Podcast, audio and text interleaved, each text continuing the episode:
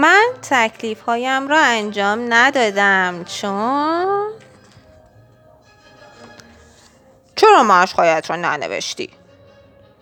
ننوشتم چون که یه هواپیما پر از میمون نشست توی حیات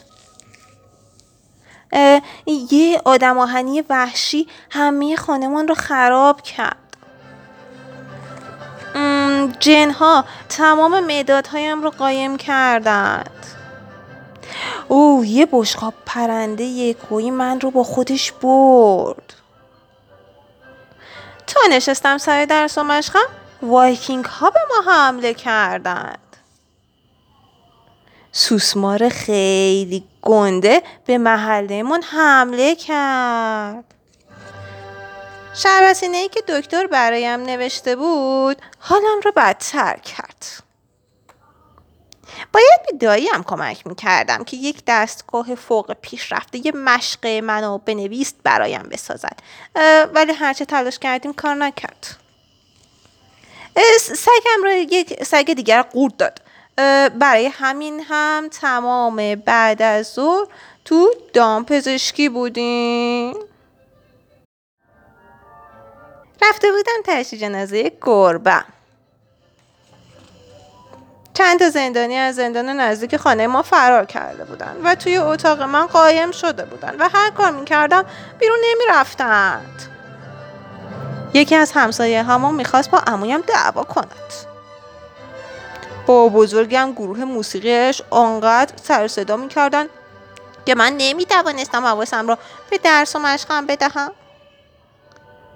هیزم های خانه ما تمام شد و من هم برای اینکه سردمان نشود دفترهایم را فدا کردم. یک پنگوئن راهش رو گم کرده بود. برای همین آن رو بردیم قطب شمال.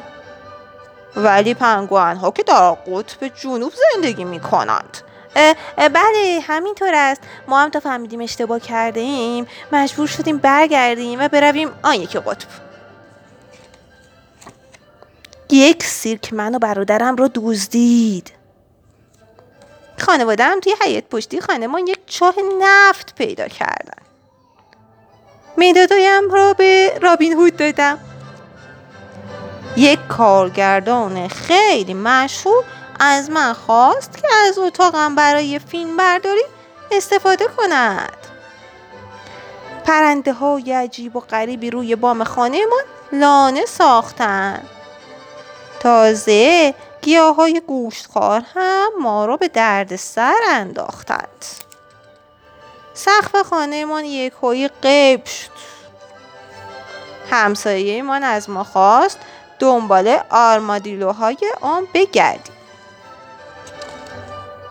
خرگوش خواهرم همه دفترها و مدادهایم را داغان کرد. برادرم باز هم خلبازیهایش گل کرد. گردباد تمام کتابهایم رو با خودش برد. خانم پس چرا حرفایم رو باور نمی کنید چون من هم همین کتاب رو خوندم.